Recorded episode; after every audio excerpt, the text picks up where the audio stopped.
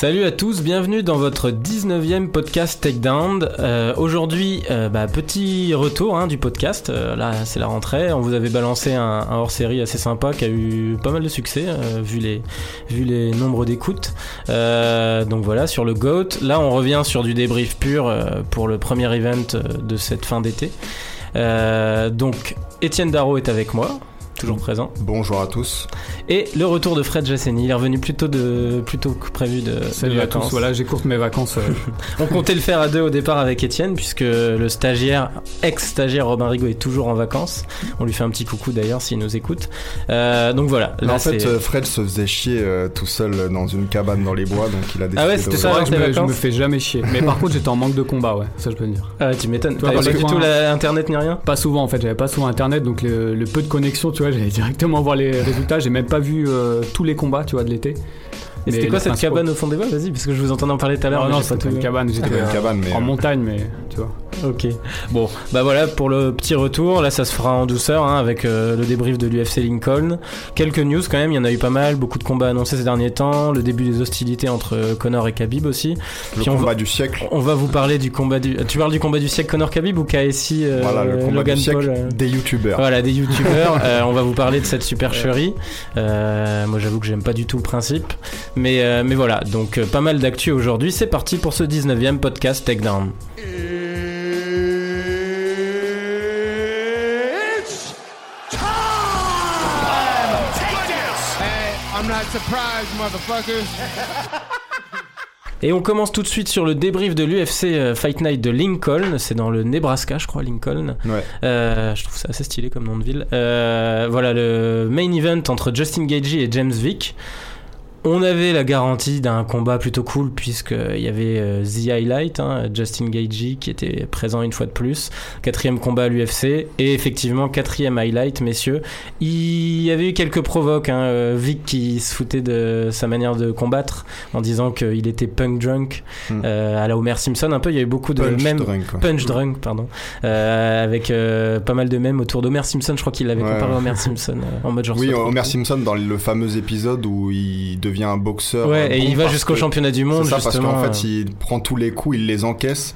et il a un cerveau particulier en fait Ouais. qui lui permet d'encaisser les coups sans tomber. Ouais, et il épuise ses quoi. adversaires. Mm. D'ailleurs, c'est une copie de Mike Tyson dans cet épisode. Je sais pas si vous avez vu. c'est Dedrick Tatum. Dédrick Tatum, c'est Qui ça. parle comme Mike Tyson et qui est Mike Tyson en fait. qui a exactement la même tronche. Euh, donc voilà, non, Justin euh, plus performant qu'un certain Homer Simpson puisqu'il renvoie les coups, hein, apparemment. Gros gros chaos sur James Vick. Euh, Qui veut commencer là-dessus, messieurs? Euh, bah, ce que je veux dire, c'est que le combat s'annonçait euh, vraiment passionnant, tu vois. Vic, il envoyait des énormes coups de pied, en plus dans tous les sens. Et euh, Gaethje, il avait l'air euh, en, très bonne forme. Euh, il, comment dire, il cassait bien la distance. En plus, une grande distance qui, qui les séparait. Euh, et puis j'ai trouvé que voilà, il avait progressé, tu vois, sa défense était meilleure, il avait l'air, tu vois, plus plus appliqué. Mais euh, finalement, ça n'a pas été si long que ça parce qu'une gigantesque overhand de, de, de a, a éteint toutes les lumières euh, chez, chez Vic. Et, puis là, c'était un vrai KO. On en voit bah, de moins en moins souvent. Souvent, c'est des ça, petits KO maintenant. euh, D'ailleurs, il a même touché avec le premier crochet euh, avant. Ouais, c'est ça. Il commence déjà, il le fait Il a reculer. déjà et assommé, tu vois, c'était. Il s'est écroulé comme un sac à patates et Un gros faceplant, ouais. Ouais, et puis, et puis surtout, euh, j'ai- envie de te dire, c'est c'est presque le chaos de l'année. En tout cas, il me semble pas avoir vu de, de plus impressionnant là jusqu'ici. Bah, c'est vrai que des KO en un coup, Ouais. euh, où vraiment c'est noté KO hein, d'ailleurs sur les Mm. bilans des Ouais, combattants, ça, sinon ouais. c'est 10 KO, on en voit. Ça fait un certain hein. temps qu'on en a pas Et vu. d'ailleurs, à voir les réactions des autres combattants de l'UFC, on voit que c'est rare en fait parce que le...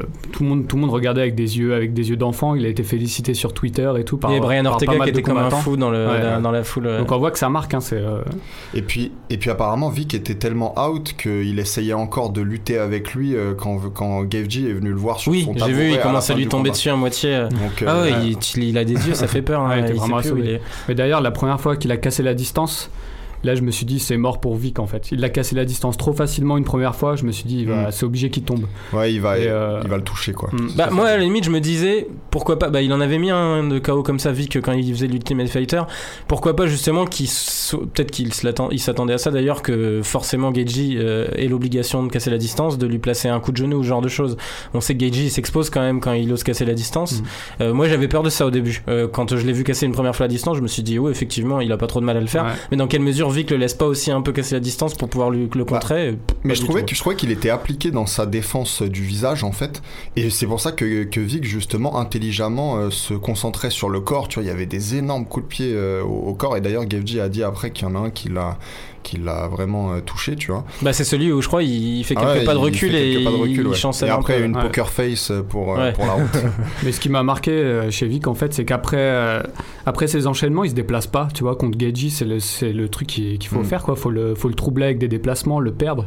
Là, il restait en face, en fait. Donc, je me suis dit, non, ça va pas, tu vois, ça va pas passer Ouais, puis le menton un peu en l'air. Tu sais, comme Mm, souvent les- des combattants très grands, Trop en tout cas ouais. par rapport à des, à des combattants dans la même cat- catégorie qui sont beaucoup plus petits, ils ont tendance, tu sais, à se, à se maintenir Ouais. encore plus haut, à mettre Mm. le menton euh, en l'air et à pas trop, à pas assez en tout cas se défendre. Et du coup, bah, ça, contre un mec comme Gavji, ça pardonne pas. Il sait pas quoi faire de son corps, un peu. Si on veut, tu vois, caricaturer un peu. Mais C'est assez ouf parce que Geiji du coup a ramassé le bonus de performance de la soirée. Euh, J'ai vérifié, c'est son cinquième bonus en 4 combats à l'UFC. C'est-à-dire qu'il y a un soir où il avait eu combat de la soirée plus performance de la soirée, et ensuite il a eu deux autres combats de la soirée contre Alvarez et Poirier, et euh, cette fois de nouveau performance de soirée. Effectivement, ils ont pas pu mettre combat parce que ça a été trop court. Euh, Non, donc mais- le mec avait raison en disant à Vic, je me suis fait plus en bonus que toi dans toute ta carrière. mais ce gars-là, en fait, c'est le Wanderlei Silva des années 2010, quoi, tu vois. C'est vraiment le combattant immanquable, en fait. Tu peux pas rater ses combats. Ah ouais non et puis et puis euh, après apparemment il aurait refusé son bonus. Ah bon C'est qui- ouais, il aurait alors j'ai j'ai pas encore c'est euh, Jules qui m'a dit ça ce matin en arrivant, il a dit ouais, il a vu passer ça sur MMA Junkie je crois. Euh, il aurait refusé son bonus en disant de toute façon, je suis largement assez payé par l'UFC parce que maintenant ils savent que ça sera là un régal à chaque fois Ouais. et, et de toute façon, je garantis que la performance de la soirée, ça sera forcément moi à chaque fois. Donc il Ouais. dit pourquoi maintenant me donner des bonus puisque c'est automatique? je sais pas si c'est une provoque et qu'il a à mon Ouais, avis, il a quand même dû l'accepter 50 derrière. 000, tu vois. ouais. Mais peut-être qu'il l'a accepté et donné à, à une organisation caritative. C'est pas impossible, mais comme 250 000 dollars de bonus depuis qu'il est arrivé, quoi. C'est Ah, un truc de fou furieux. En plus, il, deux combat, ans, quoi. il combat assez, assez souvent. Ouais, hein, il combat souvent. Bah d'ailleurs, j'avais vu passer, c'est sur euh, Facebook, je crois, ce week-end. Euh, c'est Project 360, je sais pas si vous connaissez, c'est un Belge qui fait des podcasts, c'est assez Mhm. intéressant. Et il fait des analyses sur Facebook. C'est dommage, il n'y a pas grand monde qui le suit d'ailleurs, euh, si vous avez l'occasion d'aller voir. Et il disait, c'est dommage que l'UFC ait booké Ferguson contre Pettis aussi vite, parce qu'il est persuadé qu'un mec comme Geji aurait été chaud pour taper Ferguson dans un mois et demi, vu la performance qu'il vient de réaliser. Ah bah, Bon, ça fait, ça fait court quand même, hein, Mhm. comme intervalle. Mais c'est pas fatigué, donc pourquoi Mais c'est vrai que ça aurait été génial de voir un Ferguson Gagey en common event de l'UFC 229. On y reviendra après au Ouais. futur combat de Ferguson. Euh, donc ouais, clairement James Un cran en dessous. hein. on sent qu'il a pas le niveau pour le, le top 5 parce que moi je considère que Gagey finalement, vu que la catégorie est très dense, il est pas dans le top 5. Il va peut-être y revenir, mais il a le niveau d'un top 5 de cette catégorie-là. C'est assez serré entre des mecs comme Alvarez, Poirier et lui. Euh, contre qui vous aimeriez le voir là pour la suite? ju- Juste pour revenir quand même sur ce que tu dis, je pense que Vic, bon, peut-être qu'il a pas exactement le niveau d'un top 5, mais il est vraiment pas loin. Là, il s'est fait attraper. Ça aurait pu aller dans le sens inverse aussi. Enfin, j'ai déjà dit que euh, Vic, il a battu quand même assez significativement euh, Joe Duffy, ouais. Duffy, et qui est un combattant qui a définitivement le potentiel pour le top 5 si, voilà, si toutes les choses vont, vont bien. Donc je pense Dans que cette catégorie-là, j'ai peur que ça soit un peu. je, je pense que trop je pense que Duffy l'a et si Vic l'a battu comme ça, je pense qu'il l'a aussi. Mais tu sais, parfois, voilà, on, Hmm. on en parle assez Puis regarde, souvent. Duffy, c'est une énorme énigme là-dessus. hein. Oui. C'est vrai que Non mais non mais aussi il a le potentiel, mais on, il arrive jamais à non mais aussi cap, la capacité en- en- à encaisser les coups, elle est pas toujours au niveau de ton talent. Donc Mhm. ça c'est encore euh, autre chose à prendre en compte. Donc euh, ouais, Vic, je sais pas contre qui vont l'aligner pour la suite, mais moi ce qui m'intéresserait, euh, c'est savoir contre qui vous aimeriez voir Gagey. Vous, moi j'ai marqué plusieurs pistes, mais je vais voir euh, qui vous intéresserait pour vous. Gaethje, moi en fait, il m'intéresse quand il est contre l'élite. Même si on dit qu'il est un petit peu en dessous, du coup, je le verrais bien en revanche contre Alvarez. De nouveau. Ouais. Bon, c'est vrai qu'il y a peu de chances de s'ennuyer sur un combat. Après c'est vrai que euh, au début je me disais non, essayons de, de trouver quelque chose de nouveau, mais finalement euh, non, avec Gavji Alvarez, t'es sûr que t'en as pour ton Ouais, argent. Tu lui donnes en dessous, ça va être rapide, je pense. Moi, j'aimerais bien le voir contre Ali Quinta, ce qui était prévu au départ, et c'est qui a Mhm. remplacé parce que Yaquinta est blessé. Euh, j'aimerais quand même beaucoup le voir contre Yaquinta, parce que Yaquinta, finalement, euh, c'est faussé, vu qu'il pendant deux ans il a été absent. Il est revenu contre Khabib en short notice, pas le choix. Ouais. Euh, alors que j'aurais aimé le voir contre c'était Felder, je crois qu'il était Ouais. programmé. Euh, ouais, je sais pas. Ou Edson Barboza, je m'étais dit aussi. Ça pourrait être sympa parce que, que- Barboza sur la pente descendante, striker, Ouais. on sait qu'il restera debout. Euh, Ça Gaethje peut aime être pas fun. utiliser sa lutte, Mais je pense qu'ils vont pas se bousculer pour affronter Gaethje en fait. Ouais. surtout après cette performance. Bah, moi en tout cas j'aurais aimé, mais du coup c'est plus possible, mais j'aurais vraiment aimé contre Tony Ferguson en fait. Ouais. Là ça aurait vraiment été des, des feux On d'artifice. peut toujours espérer ouais, un désistement de Petit au dernier moment. ouais. Et sinon, il y en a- sait t'as Kevin Lee les- qui s'est bousculé pour l'affronter. Ah oui, ça aussi ça il a, il a Ça identifié tout de suite euh, sur Twitter, T'as je vu crois, son tweet avec, avec, euh, des la dollars. langue, euh, euh, Ouais. Ouais, voilà, il y avait des sûr. yeux en dollars et une langue tirée. Ouais, c'est ça. Plusieurs fois ce smiley là. Et avec euh, Geiji au milieu. Bah si, parce qu'il sait que c'est le money fight. là. Un fight night avec ça en main event, Mm. euh, tu. Bah après, tu vends pas du coup vu que c'est un fight night. Ah, je pense aussi qu'il il met, met ces beau- emojis là parce qu'il se dit en fait euh, j'ai des chances de gagner de l'argent facilement. En tout cas, c'est ce qu'il veut laisser penser aux Ouais, c'est ce qu'il veut Ah laisser ouais, penser. Mais ça serait intéressant. Mais le problème d'un Kevin Lee, c'est qu'on sait qu'il l'amènerait au sol. Alors Geiji a une très bonne lutte, mais euh, voir une tentative de grande pound contre Ouais. Geiji, ça m'intéresserait moi.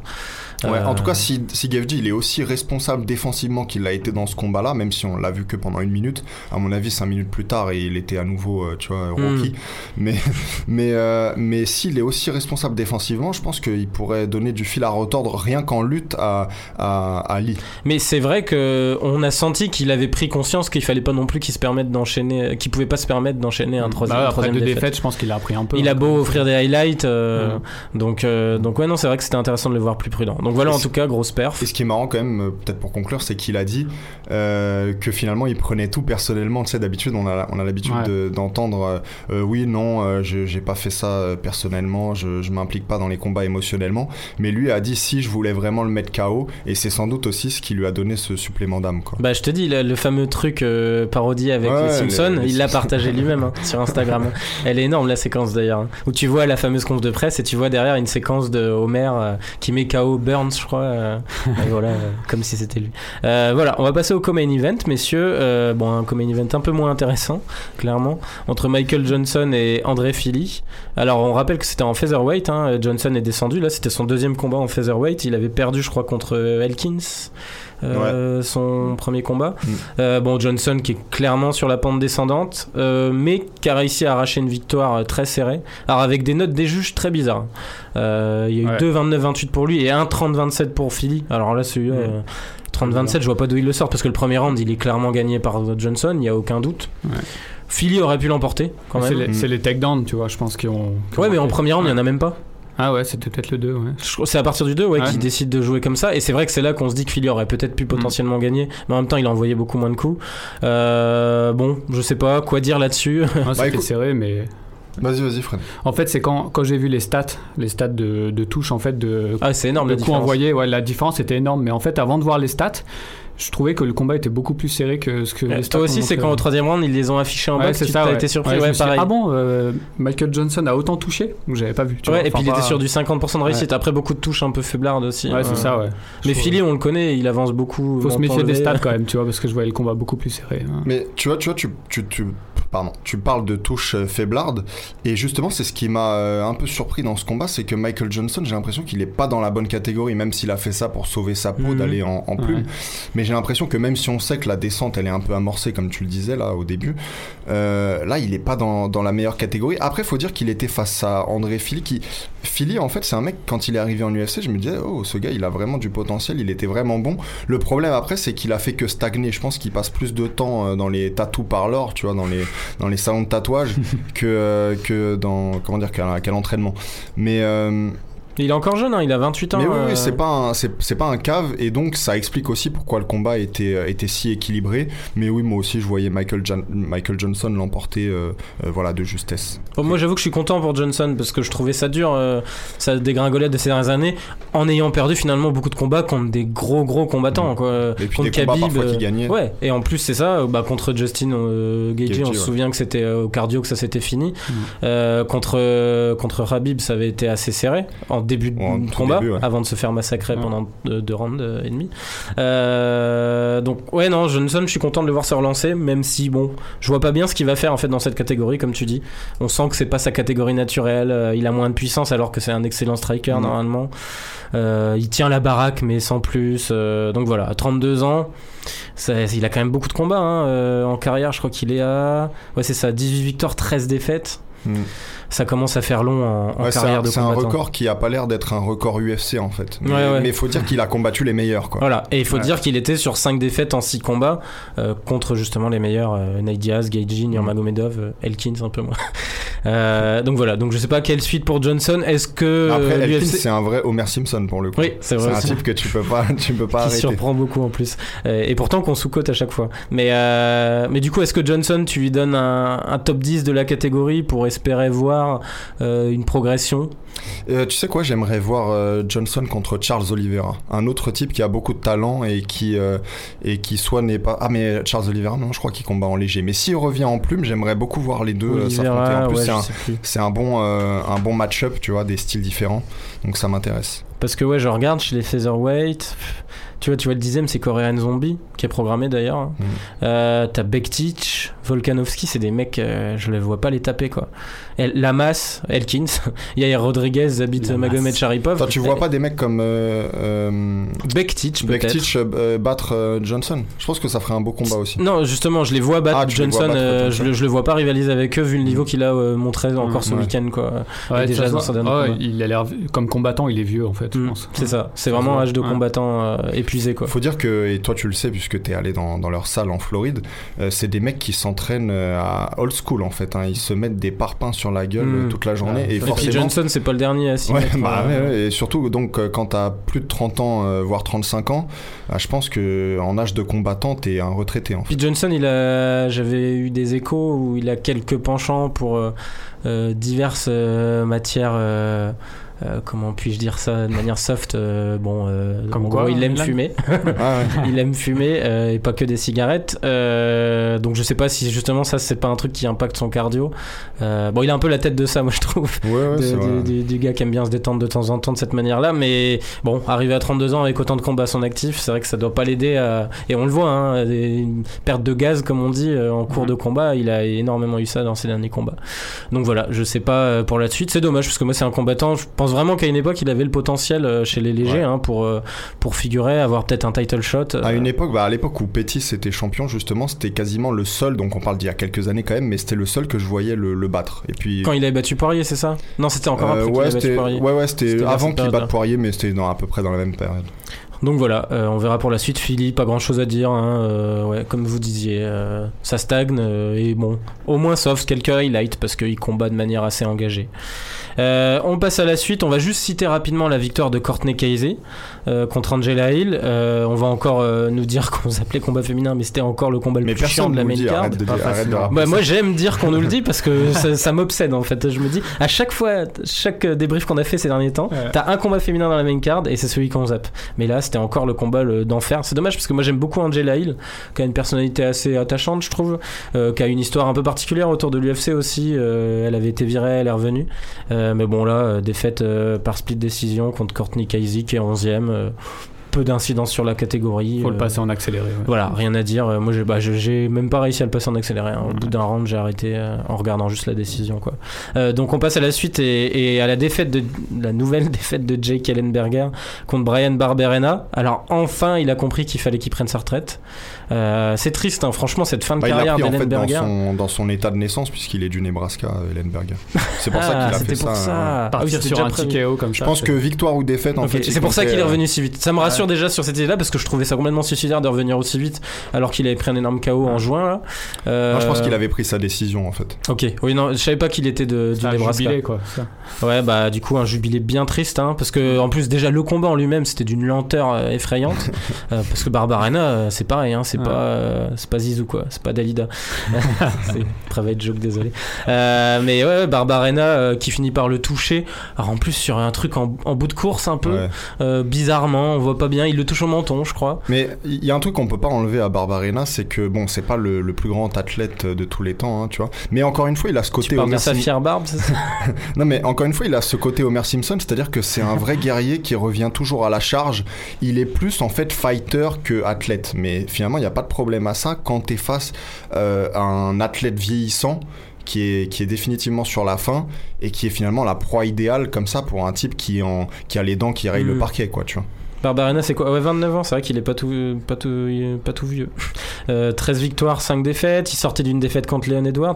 C'est quand même pas la folie. Mais en tout cas, Ellenberger, euh, qui était pas du tout annoncé favori, hein, ça, ça se sentait le nouveau Mhm. TKO. J'ai regardé quand même sur les stats, c'est un truc de fou qu'il ait pas été coupé avant. Apparemment, il est très pote avec Dana White, hein, Ellenberger. Ouais. Mais, euh, mais c'est quand même sa Mhm. neuvième défaite Ouais. lors de ses 11 derniers combats à l'UFC. T'imagines un mec 9 défaites et là il était sur sa c'est sa sixième consécutive ou Mhm. septième. Ouais, Parce qu'il a une petite fanbase, tu vois, qui, euh, qui le suit, du coup. Ouais, putain, non, mais ça au-delà de ça, pour ça, eux, ça a hein. été un combat de set très excitant pendant longtemps, donc l'UFC et sans doute Dana White euh, l'aimaient beaucoup. Mais après, effectivement, il, il s'est un peu paumé. euh, Bah, c'est après euh, sa défaite contre Rory, Rory McDonald qu'il a commencé en fait à, à sombrer.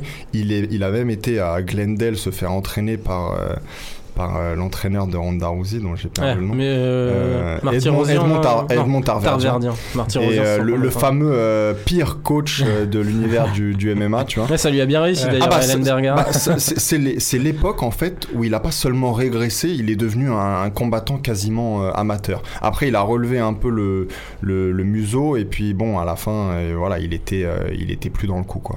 Donc euh, ouais, c'est c'est 11 9 défaites sur ses 11 derniers combats, 7 avant la limite. Deuxième KO en 3 mois pour finir. Donc euh, même ne serait-ce que physiquement, je veux dire, il y a un moment ça devenait inquiétant. Euh, et en plus pas contre des monstres, hein, Sanders Barbarena. Mais on peut quand même lui rendre hommage. C'est vrai que comme tu le disais, en- je crois que c'est en 2012, il avait eu une superbe série de... Mm. Il pas loin battu shot Shields, euh, quoi. Diego Sanchez, c'est ça, avec des grosses perfs. hein. Bon, c'est un mec qui a l'air sympa en plus, hein, Ouais, plutôt friendly, comme tu disais, qui doit avoir sa fanbase. Ouais, bon ça. vent à lui, hein, je sais pas Mais je, pense- je dire pense d'autre. aussi que c'est un peu un vestige euh, du- d'une autre époque parce que tu vois aujourd'hui par rapport aux autres welter, bah, il est beaucoup plus petit, il est beaucoup plus compact, mais il a pas vraiment le, le physique en fait peut-être pour la catégorie quoi, tu vois. Ouais. Euh, mais en plus, il, il a quel âge, euh, Ellenberger Il est pas si vieux, non, je crois? Non, 35. 33 ans, ouais. 33. Ouais, donc c'est vieux âge de jeune, hein. combattant comme Johnson. Bah ça va, ouais. combattant. tu dis ça parce que t'as 34 piges, c'est ça? non, j'ai 32. Ah, 32, je croyais Bah. que t'en avais 34, désolé. Je t'ai- je t'ai vieilli. Euh, donc ouais, t'en, as- t'en, t'en penses quoi? Tu te, souviens, tu te souvenais un peu de ce combattant, toi euh, Eh ben, pas de, au premier abord, mais j'ai, comme tu dis, j'ai, j'ai creusé en fait, et oui, euh, il a eu une bonne époque, comme tu dis. Avant. euh, Il a avant perdu contre 2013. Condit aussi à l'époque, mais Ouais. avec un. en fait, c'est ça, on le voyait contre combat. des grands noms, donc c'est pour ça que son nom me disait quelque chose. Mais là, c'est, c'est clairement fini, ouais. C'est, Et puis, comme, euh, comme dit Étienne, il vient un peu d'une autre époque, tu vois. C'est, c'est moins beau à regarder. C'est, euh, Ah ouais, là c'était, criant. Parce que les welter ils sont rapides en plus aujourd'hui quoi. Mm. Euh, là, là t'avais. Ouais. Même Barbarena, tu dis euh, oui, il ira pour la baston, on sait que ça peut être sympa à voir, mais c'est lent quoi. C'est tu vois, de mettre il ce envoie des parpaings, mais ce c'est combat lent. sur une main card et tout, déjà que les welter, il y a beaucoup Bah, de combats comme tu dis, ouais, c'est, en fait Nebraska Ouais. chez lui, Mm. combat pour dire Ouais. au revoir. Bah, Ellenberger, il était surtout connu comme un gros puncher, quoi. Il était un peu le Johnny Hendrix avant Johnny Hendrix. Et finalement, il lui a survécu puisqu'il prend sa retraite après. Donc, euh, je pense que la boucle est bouclée. hein. Ouais, exactement. Euh, pour le combat suivant, c'était un combat euh, assez intéressant en flyweight entre Figueredo et Moraga. Alors moi, j'avoue que je connaissais pas Figueredo avant, mais le mec est invaincu. C'est en le- 15 c'est le combats. mec qui combats, monte euh, dans la catégorie. Ouais, qui mais il monte monte, bien, mais il a 30 ans déjà. Ouais, c'est ça qui est étonnant en fait. J'ai regardé parce que du coup, je me suis dit, ça doit être un petit jeune qui monte. Euh, 15 combats invaincu, 30 ans en fait. Et c'est son, seulement son deuxième combat à l'UFC. Euh, donc, euh, ouais, grosse victoire par TKO contre John Moraga au deuxième round. Moraga qui était quand même sur une petite série, euh, classé 6ème, je crois, de la catégorie. Euh, pas mal, hein. Il va falloir Et le puis- suivre, le Et Figueredo. puis on- là, on parlait de, dans l'épisode hors série justement de la différence entre la qualité d'opposition pour les champions entre les poids mouches et les poids lourds légers. T'as bien vu la différence là, euh, techniquement, même de niveau, entre donc deux combattants euh, du top 10 et ce qu'on voit habituellement entre les top 10 des lourds légers. C'est vrai. Bah, Figueredo, ouais, il a pas le niveau pour être euh, pour rivaliser avec les 3-4 premiers, quoi. Ah oui, mais je veux dire, c'est quand même bien meilleur que le top 10 des, des Ah, lourds tu légers. disais, ok. De- j'avais tu vois ce que je veux dire. Oui, ok. Mais Ah oui, non, moi, je pense- au contraire qu'il a le niveau pour rivaliser avec eux. Déjà Ah, Moi, Ah je ouais, le vois parce quand qu'il même a- encore un peu. En fait, il a vraiment un, un truc que les autres n'ont pas, c'est la puissance. La puissance et la variété des coups. euh, Ouais, c'est un combattant que j'apprécie vraiment, que je connaissais pas avant, mais du coup j'ai un peu Mm. regardé ce qu'il a fait. Il tape fort des points au corps, il, est, euh, il sait aussi lutter, il est au sol, il est pas mauvais. Enfin, tu vois, il a, il a une Ouais. sorte de. C'est un combattant, on peut dire, presque complet, tu vois. Il a une belle coupe de cheveux. en plus. Et c'est ça, en plus, il est sur. Ouais, 8 KO, t'as raison, ouais, 8 KO sur ses 15 victoires hein, en carrière, Ouais. 5 Il frappe, hein. soumissions. Il, me Ouais. fait, Ouais, il il me fait frappe penser à, il me fait penser en fait à des combattants de, de boxe, euh, des catégories inférieures. D'ailleurs, je dis c'est son Mexicain, deuxième combat, je me suis trompé, c'est son quatrième combat lui. Ah, je Ah, me disais bien, ça faisait un peu, un peu Euh, on le voit pas moi. souvent. C'est depuis 2017, mais c'est assez récent quand même, quoi, c'est depuis l'an dernier. Euh, donc ouais, lui à suivre, hein, je pense qu'il va il risque de passer dans le top 5. Euh, ouais, 5 alors ou 6. par contre, moi je, je le vois pas battre les tout meilleurs, je- là je te rejoins. Mais par contre, c'est vrai qu'il est, il est très dangereux. En fait, il fait penser, même si c'est pas le même style exactement, mais à un John Lineker, quoi. Tu vois, si t'es face à lui, t'as intérêt à Ah, être en plus, concentré évo- en plus que- évolué quand même. en plus évolué, mais en moins puissant. Ouais, bah de toute façon, Lineker Ouais, est monté Lineker, il y d'ailleurs. a peu de gens qui le Ouais. testent de ce point de vue-là, de toute façon. Mais de toute façon, Lineker, on sait que c'était dur en flyweight de faire le Ah poids oui, à chaque il- fois. il y est plus, là, euh, ça y est, C'est pour ça qu'il est monté en bantam. Maintenant, il veut combattre contre euh, Garbrandt en, en bantam, en coq. Et ça serait intéressant et dangereux pour Garbrandt. euh, donc ouais, non, en tout cas, moi j'aimerais bien le voir, euh, ce Figueredo contre un, je sais pas, un Rayborg ou un mec comme ça, euh, pour voir si... Parce que Rayborg, je le... Enfin, je mets Petit, c'est un peu au-dessus encore, Benavidez. Rayborg, il est un peu sur la... Pas sur la fin, mais il a un peu plus de mal Ouais, t'as raison, temps. Un combat Ça pourrait être intéressant pour voir justement un éventuel futur adversaire de Cerudo ou Johnson, même s'il Mm. risque d'y avoir potentiellement un rematch entre les deux. Euh, donc voilà, euh, un combattant à suivre, c'est toujours cool de- d'en découvrir un nouveau. Euh, et pour finir cette main card, euh, alors moi j'avoue que j'ai suivi l'histoire parce que je me suis mis au foot américain cet été. Bon, très légèrement, hein, pour le moment je m'y connais pas du tout, mais par la série Last Chance You sur Netflix que je recommande à nos auditeurs, hein, vraiment génial. Et donc c'est Eric Anders, ancien joueur de foot américain. Euh, en fait, il a, il a été de très bon niveau en foot universitaire. Il a gagné le championnat avec Alabama. Voilà, en fait, national, il, il a, euh, il a été linebacker, donc c'est-à-dire défenseur, euh, l'un des postes les plus importants en défense dans la plus grosse université de football américain au monde, donc qui est l'université d'Alabama, en tout cas de cette dernière décennie. Euh, donc ça veut dire qu'il était une grande recrue au lycée, c'est-à-dire qu'il était déjà excellent au lycée. Par contre, il n'a pas effectivement Non. assez confirmé en universitaire pour être après drafté en NFL. voilà, ça n'a pas eu euh, de être transition. Je- professionnel. je- il, a, il, a, il y a une année où il avait. Enfin, je crois que j'ai vu sur le reportage du UFC. Potentiellement, il commençait à y penser, ça n'a pas marché. C'est là où il s'est mis au Ouais, en, en- en- en fait, en, en football américain, c'est souvent comme ça. Euh, si tu as fait une bonne année, tu vas être sur le radar après, pourquoi, pour, pourquoi pas être professionnel, mais si tu convaincs pas euh, l'année suivante, eh ben, tu, tu disparais parce qu'il y a quand même beaucoup chaque année de, Hmm. de nouveaux joueurs. En fait. Ouais, c'est cruel quand même. Ah ouais, c'est dur. rayé de hein. la liste. euh, Non, mais c'est cruel, mais ça, ça, comment dire, ils, ils analysent finalement ton niveau réel. C'est-à-dire que si t'es bon que sur une année, ça veut dire que t'es pas assez bon pour, euh, pour jouer en NFL. Ouais, mais c'est cruel, les rosters sont monstrueux. Moi, j'ai découvert ça par la chaîne Sioux. Du coup, quand tu vois que dans des facs de niveau, euh, ils appellent ça des community college, Mm. donc qui sont un peu équivalents à IUT en France, mais il y a encore un, degré de différence parce que c'est des diplômes en deux ans avec, euh, bah, du coup, peu de coûts Ouais. euh, par rapport aux universités euh, assez connues où tu as besoin de bourse pour. pour y accéder, hein. surtout ces mecs-là qui la plupart sont, sont pas riches. ouais. Euh, bah, t'as des mecs de ces rosters-là qui peuvent potentiellement finir, euh, comment dire, en NCA pour avoir une- un shot derrière en NFL euh, éventuellement. Donc c'est, tu te dis des, des trucs comme ça qui sont finalement des petites facs de, de trous paumés Mm. Avec des mecs qui veulent se racheter ont des chances, en tout cas dans leur tête, ils imaginent avoir des chances d'aller en NFL. Tu te rends compte qu'il y en a quasiment aucun qui arrive, Ouais. évidemment. Euh, donc c'est, ouais, c'est assez fascinant les, les, les, les rosters complets. euh. Enfin, je découvre hein, vraiment, je suis encore euh, novice, mais il faudra qu'Étienne m'explique quelques trucs là-dessus. Euh, donc ouais, mais en, tout cas, en tout cas, venir de l'université d'Alabama, même si c'est- s'il avait arrêté sa carrière sportive là, il déjà aurait énorme. déjà des choses à raconter à ses enfants. En fait. C'est déjà énorme. Et du coup, l'UFC, on sait qu'ils aiment bien ces transitions, euh, notamment du foot US. Il y a Greg Hardy récemment au Dana White Contender qui a été poussé. Euh, donc euh, là, il y avait d'ailleurs un petit reportage hein, en début de, de main card euh, sur lui. C'était assez intéressant avec son ancien coach. Et, et donc, c'est son troisième combat à l'UFC. Il avait perdu contre Machida au dernier. Euh, C'était Mm. peut-être un peu tôt pour lui, hein, Machida, même si Machida est vieillissant. Et, et là, bah, grosse victoire par KO. Euh, T'en as pensé quoi, Fred? Euh, Je sais pas si t'as vu les, les- les images. Ouais, j'ai vu. et- Mais moi, les, les anciens footballeurs américains, c'est pas des combattants que j'apprécie, tu vois. Souvent, il manque quelque chose en fait. Quand je les vois, ça me. Je suis Bah, pas c'est convaincu. c'est tu très physique, euh, sans avoir la technique que toi tu pourrais. Ouais, c'est ça, tu vois. Comme tu sais, logique, hein, j'adore ils la technique. mitards, c'est- tu vois. Ouais, ouais, je suis pas, je suis vraiment pas fan. euh, Donc, il a gagné avant la limite. euh, Bah, c'est ce bizarre d'ailleurs la séquence sur laquelle il gagne. ouais. Il le pousse et son adversaire est au sol, hésite à se relever et fait la connerie de mettre la la main Ouais. au sol, ce qui te permet en fait de, de prendre un kick. Mm. Ouais, en je- fait, je pense que son adversaire pensait à l'ancienne règle. Tu sais que si t'as. Trois points d'appui, c'est ça. C'est ça, mais du coup, c'était complètement légal, même si la main euh, touchait. Il se trouve que quand il, au moment où ça percute, euh, il a pas la main au sol. Ouais, exactement. Mais ouais. déjà, le coup de pied, le coup de pied est, est dégueulasse, quoi. Faut quand même le dire. Ouais, c'est ça. Mais je, je pense que c'est un peu un coup de pied chanceux en fait. C'est ju- Ouais. c'est juste trouvé que le timing a été parfait pour Mais toucher la est-ce qu'il a eu, tu penses, la visibilité Non, je- je pense- Parce que c'était c'était Je pense qu'il suicidaire de voulait, tenter un je truc pense comme qu'il ça. voulait envoyer un coup au corps ou peut-être même qu'il a pas pensé du tout que le type était au sol et donc il voulait lui envoyer un coup à la tête. Mais simplement vu qu'il a pas, tu vois, ce, encore tous ses réflexes, etc.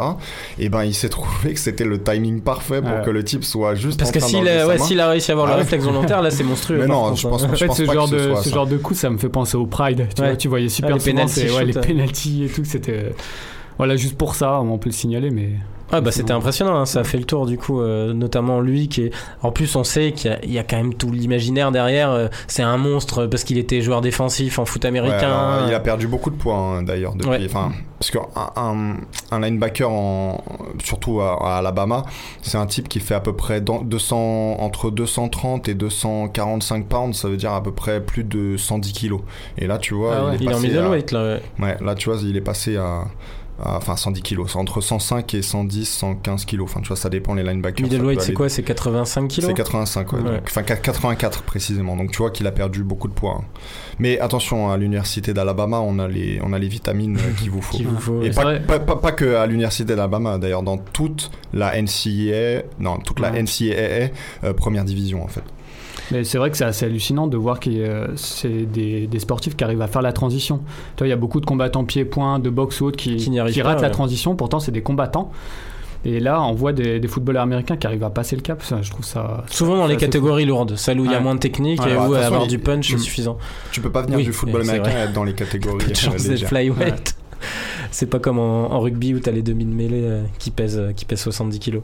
Euh, donc voilà, en tout cas, Eric Anders à Et puis, suivre. et puis alors attends, je voulais parler de, de Williams. Bah déjà c'était un combattant qu'on avait découvert dans le dans The Ultimate Fighter et c'était un type sympathique en fait, donc ça me ça me peinait un peu de le voir bah, être sur deux défaites d'ailleurs là dans UFC, donc je pense qu'il va disparaître.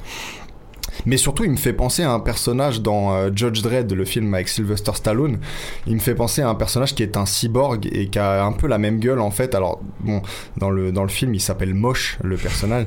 et je dis pas que Tim Williams est, est- est moche, mais simplement il a ce, ce même genre de, de gueule et à chaque fois que je le vois, en fait, il me fait penser à ce personnage. C'est pour ça que. En parlant de Judge Dredd, je vous, je vous conseille de, je sais pas si vous- tu l'as peut-être déjà vu, de Ouais. regarder le remake. parle. Ouais, le remake, ouais, je l'ai déjà le vu. remake mais- est très cool. Bah évidemment, il a pas la saveur qu'a le, le charme Ouais. à l'ancienne de, Ouais. de, de celui de Stallone, mais je trouve que justement il a un côté stylé qui est, qui est Oui, il, agréable. est- il a quelque chose. enfin, il est efficace. Euh, donc voilà pour cette main card. Euh, Eric Anders, on verra. hein, je pense qu'ils vont essayer de le mettre peut-être contre un début top 15 euh, ou voire même top 10 pour le faire monter chez les middleweight. Ils ont besoin de, de stars. hein. C'est bien la middleweight, ça commence à bouger quand même. Il y a quelques mecs qui reviennent. Ouais. Même Après, si les Anders, il est quand même loin d'un Borachinia, par exemple. Ah oui, oui, oui, ou d'un ou d'un Adesanya Adesanya, ou genre de mec qui monte évidemment mais c'est pour ça ça serait intéressant de le voir peut-être contre un Tavares c'est peut-être encore un peu haut pour lui mais un mec comme Uriah Hall je sais pas non plus Théodorou peut-être Jotko des gars comme ça Euh, Toi, t'es un spécialiste des, des middleweight. non mais j'ai le ranking sous les yeux hein. je les cite pas de tête hein. non non mais j'avais noté justement parce que j'étais curieux de voir contre qui ils pouvaient potentiellement monter puisqu'on sait qu'ils vont vouloir le faire monter dans le top 15 Euh, c'est des gars ils, ils sa- ils savent qu'ils cette histoire foot américain derrière ça a une fanbase euh, Ouais. potentielle énorme c'est pour peut. ça qu'il y a des gars comme Greg Hardy et tout aussi Mm. Greg Hardy c'est encore plus énorme vu qu'il a joué en NFL à très bon Ouais. niveau bah, il, a, il a fait finale de conférence je crois ou Super Bowl Euh, ouais, il- euh, je sais plus s'il a fait le Super Bowl, mais en tout cas, il a été All Pro. Donc ça veut dire, euh, tu vois, le, en fait, comment dire, euh, le Pro Bowl, c'est un peu comme le All Star Game. C'est-à-dire Oui, que les ça. gens votent pour que tu sois. ils le font la semaine avant le Super Bowl je crois ou Ouais, après. maintenant, maintenant, mais avant c'était euh, encore autre chose. Mais donc il a fait des Pro Bowl, mais au-delà de ça, il a été All Pro, c'est-à-dire que là, les journalistes ont décidé qu'il faisait partie des meilleurs joueurs sur une année, des, enfin des meilleurs joueurs de, de, de la NFL. Donc oui, euh, Greg Hardy, c'était un vrai très bon joueur. Et ça, bah, ça doit s'expliquer par les physiques, du coup, euh, c'est logique. Mais euh, c'est toujours des joueurs défensifs qui passent euh, au MMA, j'ai remarqué, Ouais. systématiquement. C'est Ouais. des, ouais, c'est des défensifs tackles ou des Ouais. linebackers. hein. Alors, Il y a eu quelques offensive tackles comme euh, le gars qui s'appelle le Vanilla Gorilla là, je sais plus comment il s'appelle. Est-ce qu'ils encaissent plus que les autres Tu le remarques? Potentiellement. Ouais, Etienne qui les Non, regarde je, je- non, je sais pas. Par contre, je- si on va, on parle, parlera pas de ça maintenant, mais je, sais- je sais qu'il y a certains types en, en NFL qui, avec un bon entraînement, euh, euh, détruiraient n'importe qui en lourd léger euh, actuellement. Un, Du mec comme, un mec comme JJ Watt, par exemple. Faudrait que JJ Watt fasse aussi euh, 265 pounds, mais pas euh, dit qu'il y arrive. mais euh, Ah, je vois le- si, je si, vois- parce qu'il est quand même, euh, il est quand même, euh, enfin, il est fin, il peut, il peut s'affiner.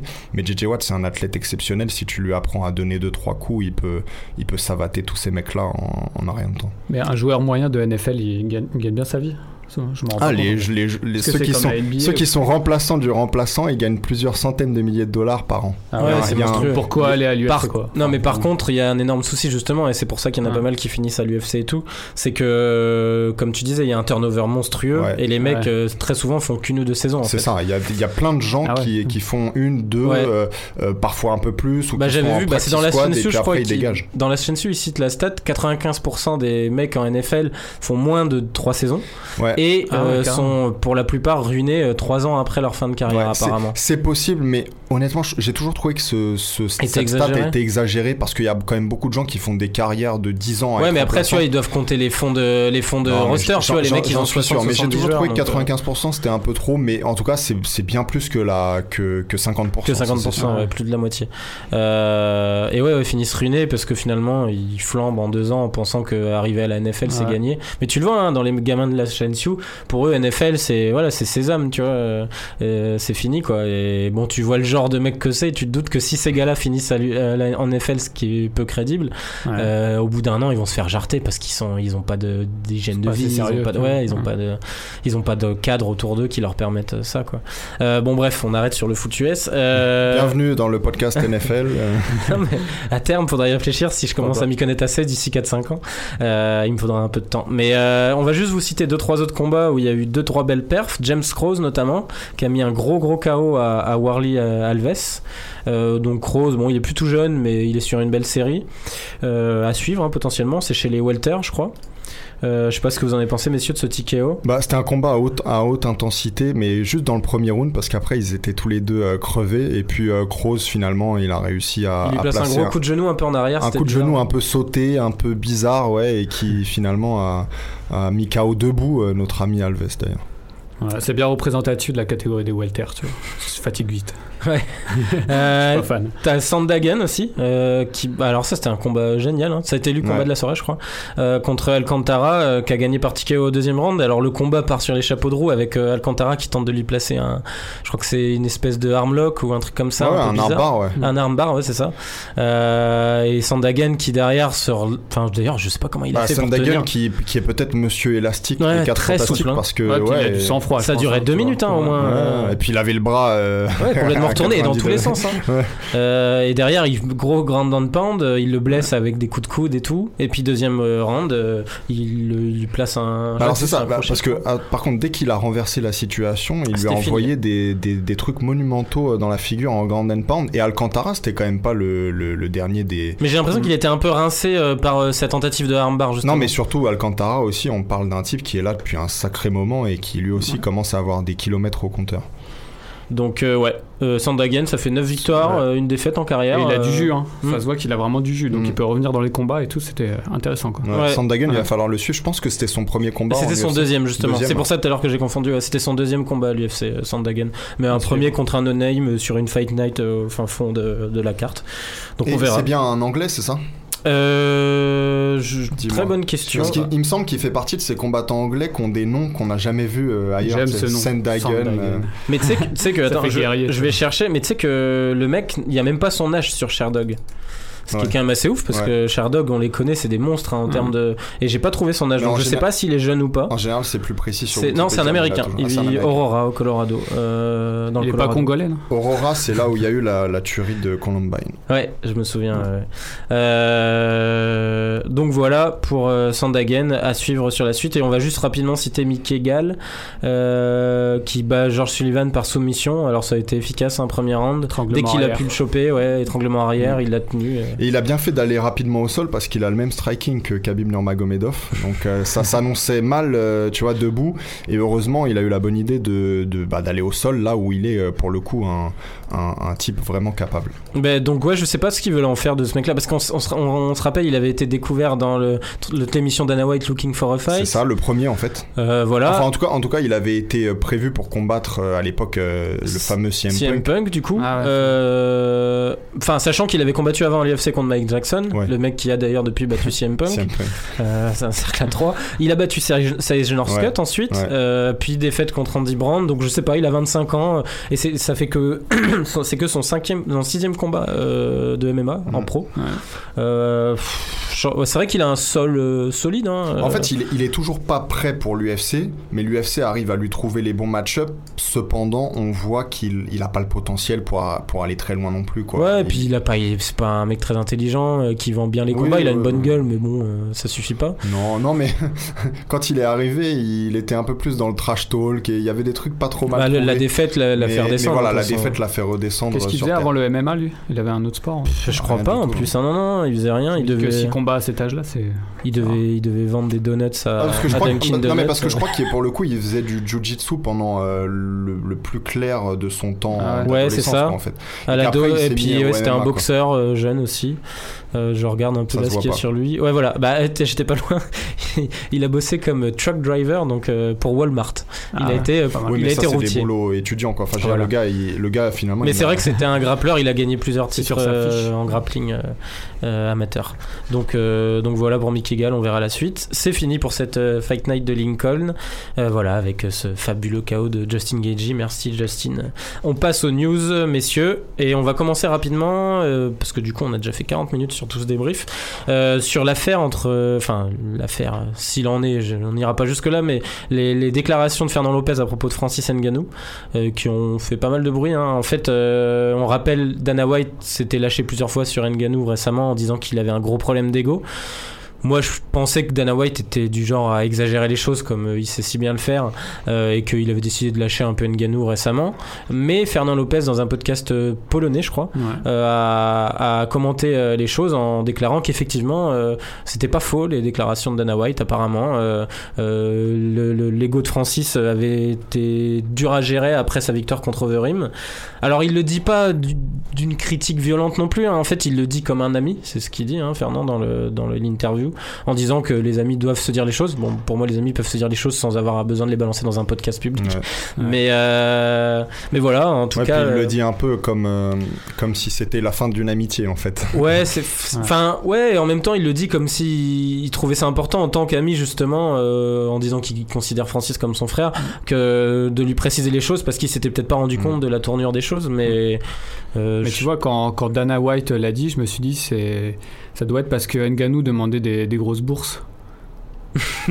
Pourquoi tu Je suis rigoles en train de me demander ce que je suis en train de dire. placé. Non, c'est ça, en fait, il demandait trop d'argent et tout. Je me suis dit, ça doit être pour ça. Il, avait d'ailleurs touché un sacré pactole hein, Ouais. pour le combat contre, euh, contre Steve. Mais- mais je pense- je pense ouais, pas c'est que c'est Dana qui ce le dit, qui- c'est pas. Je pense pas que ce soit ça vraiment qui les a dérangés, mais vas-y continue. Ouais, ouais, bah du coup, euh, maintenant que Lopez l'a dit aussi, je me suis dit, bah non, ça doit pas être que l'argent, tu vois, parce que sinon il dirait pas ça, on dirait que Dana White abuse.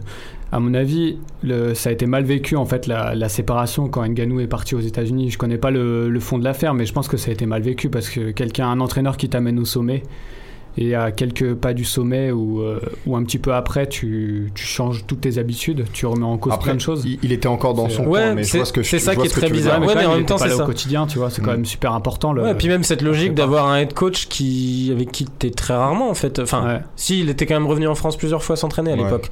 Mais elle était étrange cette logique-là, quoi. Ouais. Même on avait interrogé Fernand à l'époque là-dessus, mais ouais, il lui-même disait non, mais on sait que là-bas il y a plus de matos, plus de sparring possible, Ouais, Il y avait un peu potentiel. de politique de l'autruche. euh, Euh, voilà, mais- c'est vrai. Ouais. Euh, donc je sais pas quoi On trop. connaît pas le fond de l'affaire. hein, Mm. Non, C'est intéressant d'avoir Fernand là-dessus euh, s'il revient Bah dans ouais, le ouais, on podcast, on, lui en parlera. lui, en- lui poser des questions là-dessus. Ouais, mais bon, bah finalement tout est tout est un peu dit.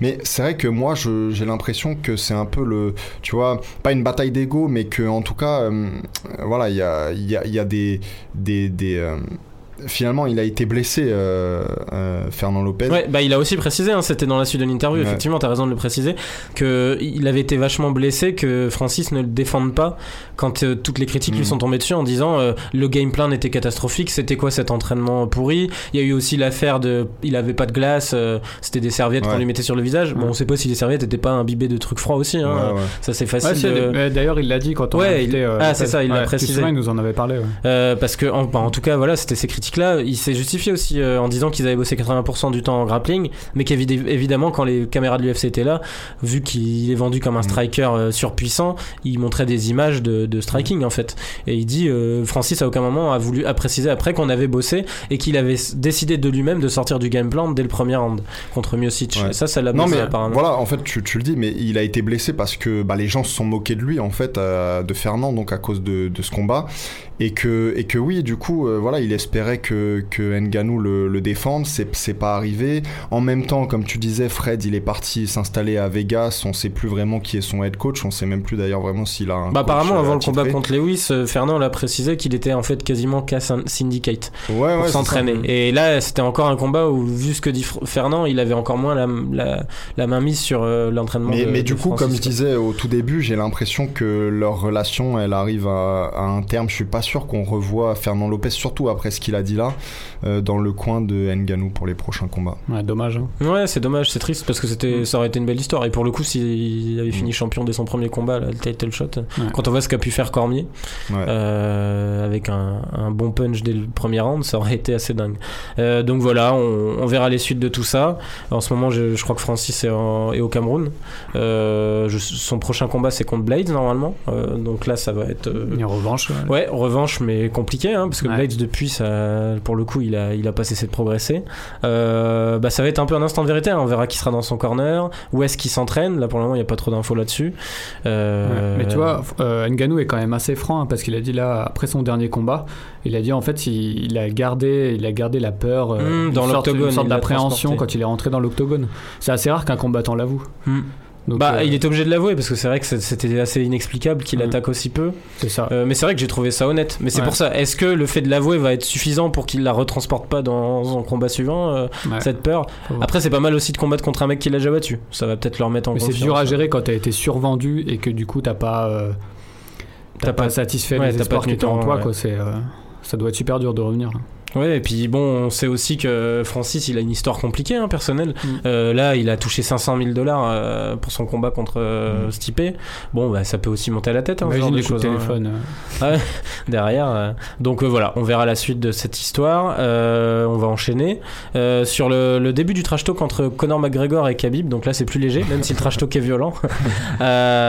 Donc ouais, début du trash talk. moi, je pensais Bah. que ça n'arriverait jamais parce que j'ai du mal à comprendre là comme autour de ce combat. hein. C'est-à-dire qu'il y a eu la Ouais, ça révélation du combat euh. et il y a rien d'autre. Depuis, l'UFC n'a pas fait une seule vidéo. Un pauvre teaser, Euh, pas de tournée mondiale. c'est- c'est- Alors apparemment, ouais, il y a- c'est triste. hein. apparemment, je crois qu'il y a une conférence de presse qui est prévue dans les, dans les prochains jours. Ouais. Euh, mais peut-être qu'en fait, à cette conférence de presse, ils seront chacun, tu sais, euh, à, À un distance. endroit différent. En fait, enfin, je veux dire, euh, ce sera une conférence de presse en visioconférence, si tu veux. Et, euh, et donc, euh, bon, voyons si, ce, qui, ce qui va se produire. Non, mais pour revenir au début du trash talk, en fait, euh, McGregor, il commence tout de suite euh, bah, pied au plancher, puisque il insulte euh, le père de Nurmagomedov en disant que c'est un lâche, euh, puis voilà, Comme que, son que fils, c'est hein, que c'est de la fausse, euh, des, des- des- qui lui a fait des faux compliments ou de la fausse modestie. Euh, Bah, un faux honneur, il, a- il parle de, Faux de- honneur, ouais, ouais. de- tu te caches derrière un soi-disant honneur. Ouais, euh, voilà, c'est ça. Euh, il il s'est attaqué aussi à Tukugov, Ouais. donc le, Le Tchétchène, le- le Tchétchène qui est, qui est pote de, de Nurmagomedov. Pour l'instant, il n'y a pas eu trop de réponses euh, du côté Nurmagomedov, mais on l'attend. On... Tukugov, en gros, il a dit, il a dit, il a fait une déclat en disant un vrai Tchétchène ne soutiendrait jamais un Dagestanais dans son en, face à un autre Tchétchène. Et je pense qu'il se réfère du coup au duel contre, enfin, au duel à l'embrouille contre Lobov, parce que Mais Lobov, je pense, est pas que d'origine Lobov tchétchène. tchétché- soit tchétchène, non? Bah, je sais pas, je vois pas quoi- à quoi d'autre il se Artem, réfère. Artem c'est pas un nom. euh, il me semble pas que ce soit un nom musulman. Ouais, mais du coup, il se réfère à quoi dans ces cas-là? Bah, je sais pas, mais tu sais, euh, c'est parfois il fait des espèces de, de logorées, t'appellerais ça, Ouais. et on comprend pas. euh, Mais il manquait quand euh, même la pointe d'humour qu'on a habituellement. Je pense Ah, qu'il c'était a, violent, il a hein. plus de mal, euh, il a plus de mal avec euh, Nurmagomedov parce que il laisse rien transparaître, il est assez froid. donc Après, en général, la, pointe d'humour, elle est en présentiel, tu vois. Elle est quand ils sont en Ouais, parce face que à là, face. c'était juste violent, mais là, ça se sent que c'est de la provoque pure, s'attaquer à la famille. Et puis, la pointe Faut pas d'humour- trop qu'il s'acharne sur les Tchétchènes, il va avoir un retour de bâton. Et puis, et puis la pointe d'humour, elle était quand même sur, Sur la la, capture sur la d'écran. photo du, du, Ouais. du bus, là, de Khabib dans le bus, où c'est vrai, cette photo est, est hilarante. Il a l'air Ça, complètement effrayé, ouais. ouais. D'ailleurs, euh, moi, au début, j'ai cru, en fait, c'est pas son père hein, qui est devant lui, c'est son, un- un- son Non, frère ou, ouais, c'est ou un, pote, un euh, pote. de- de- de- d'entraînement, ouais, derrière lequel il est caché. Mais il a quand même tagué le père dans la publi. Donc, ouais, on verra la réponse de Habib. euh, mais, mais ça permet quand même tout ça de parler du fait que je, ouais, moi, je, je comprends vraiment pas la com de l'UFC autour de ce combat, Ouais. en fait. Parce que c'est Bah, quand même il- bizarre, on il l'attend depuis deux a ans pas le besoin retour. de com, en fait. Que le ouais, combat enfin, se ça va, ils se prennent seul. pour Beyoncé qui balance son album le jour même et puis euh, ça Ah, suffit. c'est euh. Pas euh, vrai auprès du grand public, t'en as besoin comme t'as un mec comme McGregor. Les C'était les premiers à dire on le mettra jamais en short notice parce qu'on sait qu'on veut capitaliser pendant 2-3 mois sur son futur combat. Ouais, Alors mais- après, c'est la différence entre celui contre Mayweather où là c'était beaucoup trop de com et on Ouais. n'en pouvait plus. Et puis tu sais quoi, Dan Hardy a, a dit quelque chose très récemment que j'ai trouvé très intéressant. Il a dit que si le combat se déroulait si tôt, c'était peut-être justement le début des mind games pour McGregor C'était euh, d'empêcher en fait euh, Nurmagomedov d'avoir un weight cut, euh, tu sais, diffusé dans le temps, Hmm. et, et donc Surtout en d'avoir un- sortant du ramadan. d'avoir un weight cut beaucoup plus ramassé et donc qui le mettent beaucoup plus les nerfs à vif Mhm. quoi tu vois et je pense que là-dedans il y a quelque chose ouais effectivement que la team McGregor a, a réfléchi Ah ouais. Et comme tu disais, là, McGregor a commencé à s'entraîner très tôt, donc euh, Mm. ça peut. moi je disais Puis tout on à- sait qu'il a Ouais, jamais cessé. je disais tout à l'heure à Fred que j'ai remonté donc euh, sur Instagram le, le début, enfin le comment dire, pour voir euh, les premières photos qu'il a avec les fameux euh, lutteurs moldaves qui Mhm. viennent de la connexion moldave de SBG là. Et euh, ces premières photos, elles remontent à mars-avril. Hmm. Donc ça fait un moment en fait qu'il s'entraîne en, euh, simplement pour euh, la lutte, espérons-le, avec des lutteurs qui ont un style similaire à celui de Khabib. Donc on verra ce que ça donnera. Mais c'est vrai que bah, je suis content que tu nous apprennes qu'il y aura bientôt une conf de presse apparemment parce que Il me semble. Hein, il me moi j'avoue que je reste un peu sur ma faim, c'est frustrant. Oui, quoi. Ce genre de combat, on aime voir euh, une grosse com, surtout que là on sait que ça va pas non plus être la, la com cliché qu'il y avait entre Mayweather et McGregor où ça faisait très Mais ah, de toute façon, il y aura une conférence de presse dans la, dans la Fight Week. Oui, voilà. Mais, Mais- bon, mais- moi j'aimerais bien. euh, tu vois, même le, la- le moment de l'annonce, j'aurais aimé que les deux soient là. euh. Mais regarde, par exemple, t'as pas eu de conférence de presse pour la revanche Canelo-Golovkin et tu l'attends tout autant ce combat. Alors je sais Ouais. que toi t'es plus impliqué que- qu'un casual comme on l'appelle, tu vois. Et je Mais- l'attends tout autant parce que eux, j'ai pas l'habitude de les voir euh, avec une ah grand- oui, un- tu de veux grandes- les voir, ok, tu veux les voir se- s'empoigner quoi. Voilà, moi c'est vraiment le combat qui m'intéresse chez eux. Un mec comme McGregor, euh, pour un retour après deux ans, Ouais, ouais, euh, c'est dans le vrai, j'aime le voir aussi faire le con Ouais. euh, en conf de presse. des- vrai. Mais, mais, mais ça, ça amorce peut-être aussi une suite de carrière où on va le voir de moins en moins, je pense. Ah oui, Euh, où le sûr. mec sera là pour combattre, mais c'est tout. Là, Euh, sûr. qu'il allait produire son whisky, donc. euh, Ouais, j'ai vu qu'il Ouais. avait communiqué encore Mais, là-dessus. mais attends, euh, je pense même que après le combat de contre Khabib, si tout se passe bien, il va essayer de faire celui contre Malinaji en boxe. Je pense qu'il va Ah, faire il ça. reviendrait encore en boxe Je pense qu'il va faire ça, ouais. Voilà. Parce qu'il se dit en fait que Malinaji, il peut le, il peut Il le peut battre. savater. Et il veut, euh, comment dire, euh, se rattraper euh, de cette bavure un peu en de boxe. la branlée. Non mais, bah non, t'abuses un peu quand même. Enfin, oui, la fin était une branlée, mais je veux dire, le début était C'était quand même. C'était moins ridicule que ce qu'on aurait pu croire. Ouais. Toi, t'es pas d'accord avec ça Non, pour moi, c'était. euh, Je l'avais dit de toute façon, pour moi, c'était un sparring amélioré. Tu vois. Oui, Même s'il n'était pas ridicule, hein, McGregor, mais C'est pour un sparring, il C'est était pas pas mal parce que ça va pouvoir nous, nous permettre d'enchaîner direct sur la suite. Vous avez fait exprès, c'est ça Euh, Sur ce fameux combat. euh, Alors là, c'était même Ouais. pas un sparring amélioré parce que c'était chiant comme la pluie.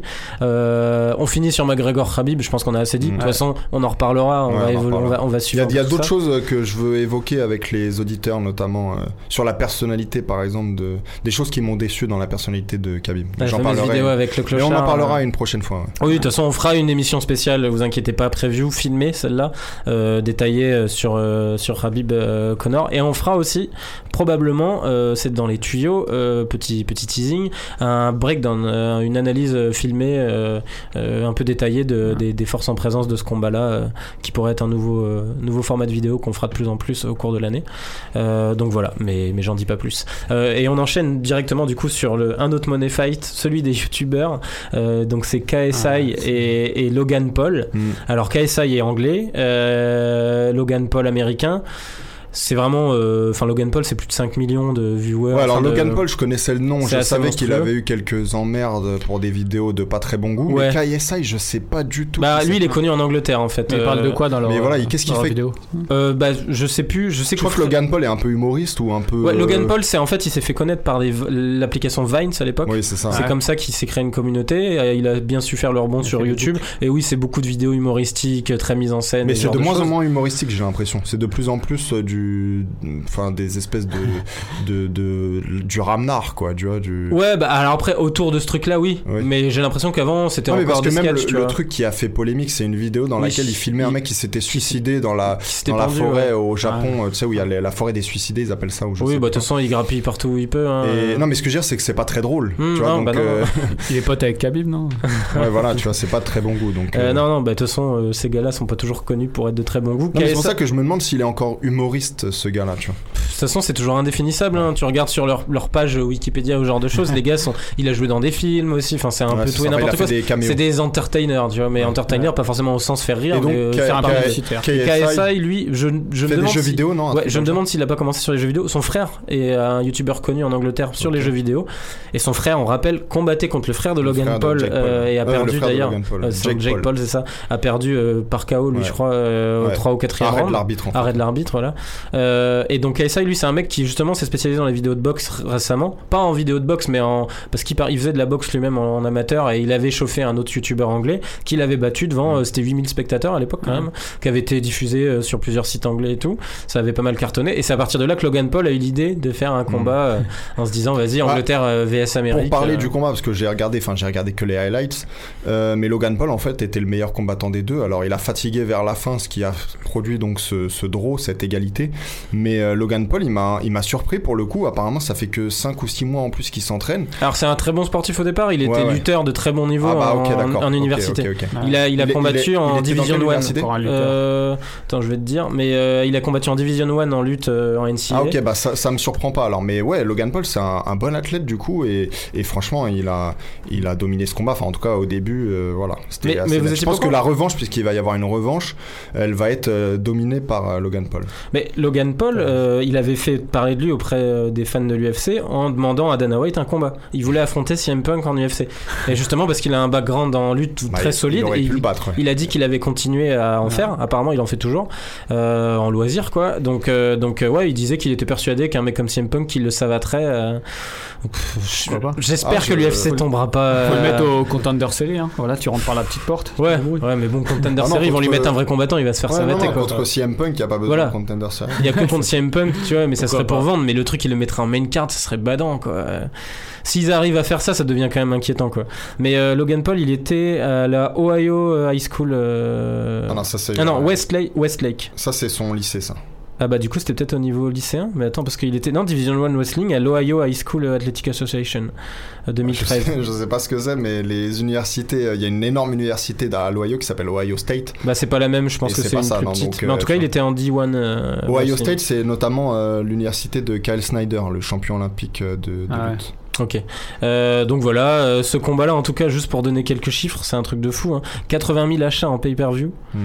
Euh, 80 000 Il était Ouais. à combien l'achat Euh, je sais pas, 7 mais- euros, je crois, 7 euros ou 8 Ouais. euros. Il serait fait, et 18 000 personnes dans la Franchement, salle, il serait fait 192 millions de dollars de recettes. Oh, putain. Putain, faut vraiment être anglais tu vois, 192 pour acheter ça. faut- Non, les Américains aussi, hein, parce Ah que ouais. du coup là, euh, parce que KSI quand il avait combattu contre l'autre anglais, ça avait pas fait ça. hein. Euh, et là, comme par hasard, Draw, ils vont faire une revanche a priori. Euh, Mais alors bon, combien dans la poche de chacun à la fin? Bah je sais pas, soi-disant qu'ils étaient sur un deal de 50-50, mais après j'imagine qu'il y a Oui, des chaînes il y a- en voilà, jeu il y et a- tout. Il y a des gens à payer, donc. je sais pas du tout. La question, les beaucoup. gars, c'est est-ce qu'on va voir ça en France, des youtubeurs s'affronter Mais il y avait des défis, Norman euh, contre. Thibaut InShape. Sinon, il y avait pas youtubeur, mais plus malsain. Il y avait, Ah, il avait, le fameux truc Alain Soral contre Raptor Dissident, là. Ah, Euh, où. Dieudonné proposait d'organiser le combat dans une cage. Et où euh, Soral faisait de la pub pour les yurts euh, dans une vidéo euh, Euh, de son training camp. Ah ouais, mais, Vous mais avez pas vu ça Ah ouais, non, Non. j'ai pas vu. mais tu sais que Soral, il est, il est instruct, enfin, il est prof Ouais, de, de. Ouais, mais ça se voit de pas. savate, hein. Ça, J'ai vu son entraînement, ça se voit pas du tout. Bah, en tout cas, il avait savaté un mec en direct, on se souvient. C'est un euh, boxeur de salle, tu vois. c'est- Ouais. Mais, euh, mais bon, voilà, bref. euh, Non, moi, la seule chose à dire là-dessus qui m'inquiète un peu quand même, c'est qu'il y a énormément. Parce que les youtubeurs, c'est quand même euh, une audience très jeune. Il y a énormément de, de gamins qui vont penser à la boxe sous cet angle-là. Et ça, ça c'est c'est Ouais. ça qui me dérange un peu plus. Ouais, ça fait de mal à personne.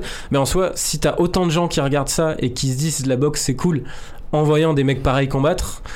C'est déjà plus inquiétant quoi parce que tu te dis que c'est des gamins qui ont. Ouais, Alors en moins, même temps ça prouve que la boxe c'était un peu large. codifié, tu vois, c'était pas de la boxe Oui. de rue non plus. Ouais. C'est C'est vrai. ce qu'on voit des street fights. Oui, ils Donc, avaient euh, des bon, casques. faut dire, ouais. euh, Ouais. Non, écoute, moi ça me dérange pas tellement dans la mesure où c'est très très ponctuel en fait. C'est-à-dire que là, la revanche, déjà, je pense que je, je, je m'y intéresserais même pas à part euh, de, de savoir qui a, qui a gagné. Et puis euh, si ça se prolongeait, s'il y avait à la fin des, Ça des deviendrait gênant, de en combattants fait. pour, de youtubeurs, euh, là pour le coup ça deviendrait aussi euh, anecdotique que Mm. le bare knuckle Ouais. euh, FC et compagnie là. Mais c'est vrai que c'est un phénomène de société, tu vois, ce fait de de montrer la violence, mais là cette fois de manière organisée, c'est ce qui est différent des street fights. Je pense qu'on va en voir de plus en plus. hein. Des Ouais, gens venir bah, dans. Est-ce que Connor, euh, Floyd n'étaient pas les précurseurs de ce genre de truc peut-être dans les combats comme ça. Non, parce que là, c'est clairement ça. C'est la boxe. Au, au fond, ça parle à tout le monde. Euh, le vrai, la vraie manière de régler un problème, ça peut être ça. Pourquoi maintenant, euh, au moindre problème, tiens, les politiques, ils vont bientôt se mettre ça. à Non, mais Enfin, ils, ils ils avaient un problème la- l'un contre l'autre, Non, ils l'ont fait monter le problème, Oui, tu vois. ouais. Mais, mais bon, tu vois, ça, ça dégage un peu ce truc-là aussi. sur la fascination. Hein. Quand, quand on sait que deux personnes vont se battre, tout le monde regarde, quoi. C'est humain, quoi. Tu- Ouais, c'est vrai. C'est vrai. Non, c'est pas con. En tout cas, de leur part. Exactement. Bah, pourquoi pas régler ça sur le ring. Euh, donc voilà, on Je pense, finit. je pense que ce sera plus piteux que Logan Paul. euh, Mais Booba, c'est un combattant. hein, Ouais, Booba, il sait se battre. hein. Booba, c'est un combattant. Ouais, il a Il fait des combats amateurs de Muay Thai. Euh, hmm. Pas dégueulasse d'ailleurs. Mais Caris, non. Ouais, c'est pour ça Je pense que ça ferait pas un pli. Euh, donc voilà, on finit là-dessus.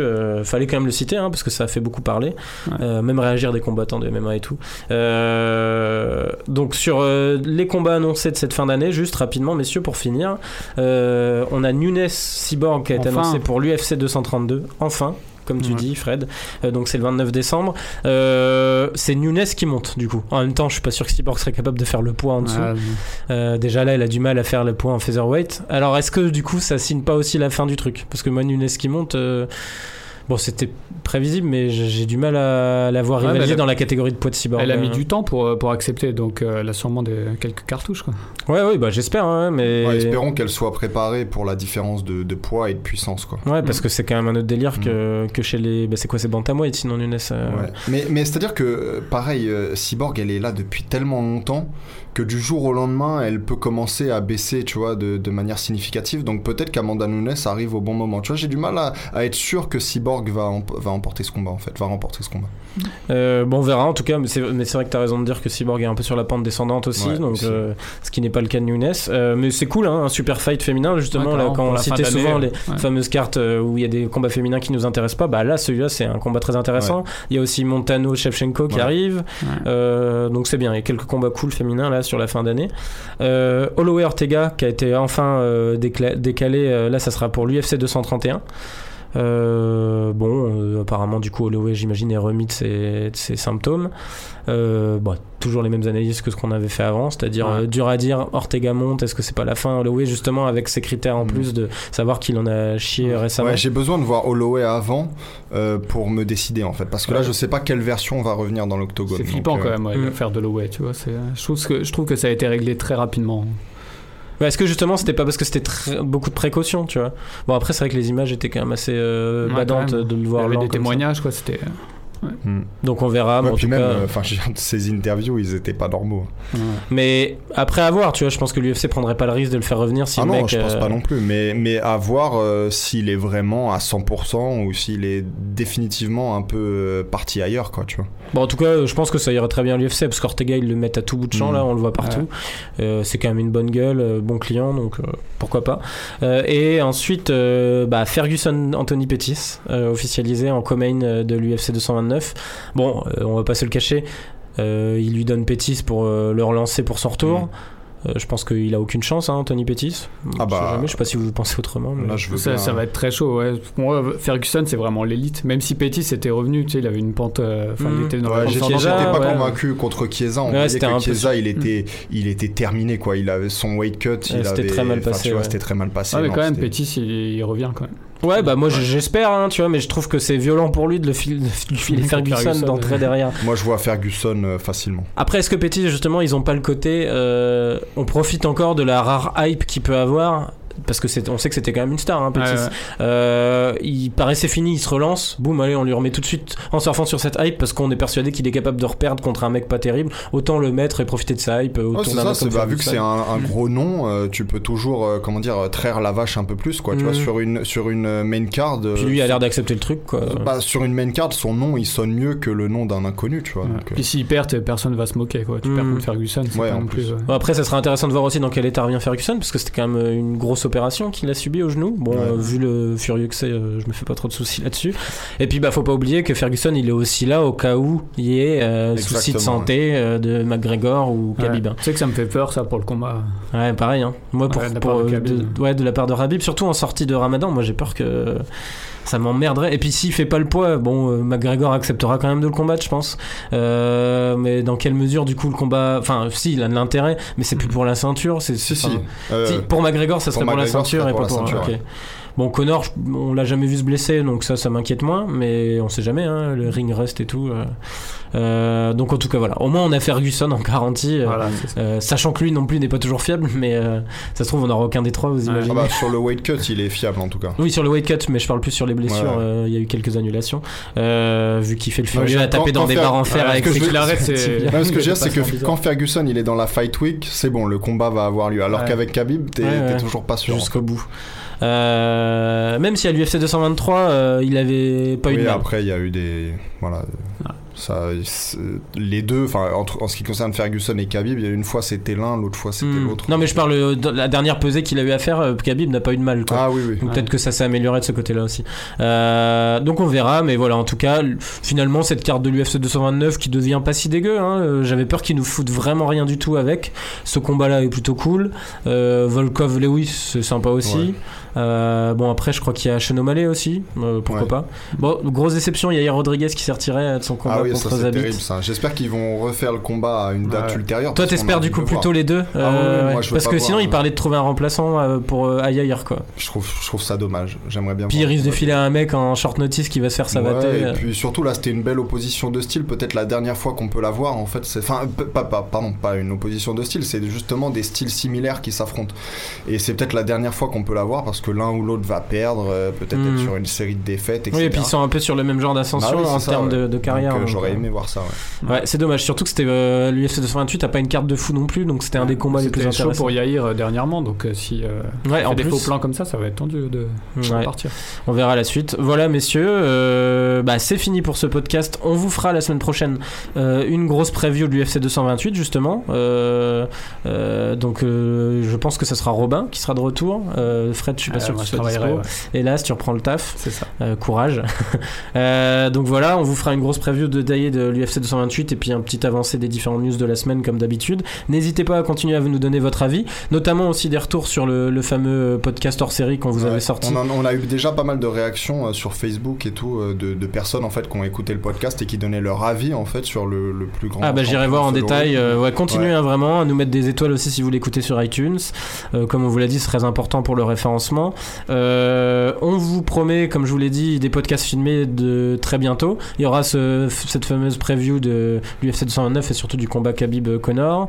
On va aussi faire un podcast filmé avec Cédric Doumbé euh, très bientôt, euh, où Fred euh, se joindra à nous pour celui-là, vu que c'est un peu notre expert pied-point euh, maison. Euh, ça- donc voilà, quelques be- belles choses euh, qui s'annoncent pour la rentrée euh, et du coup des vidéos euh, très prochainement. Continuez à nous écouter nombreux. Merci messieurs d'avoir été là. Et puis les gars, dans quelques semaines, c'est Canelo euh, Golovkin et là aussi, on va vous faire une émission une rentrée euh, bien chargée. Une rentrée chargée. ouais. Voilà, au revoir messieurs et à bientôt. Ciao. Salut à tous.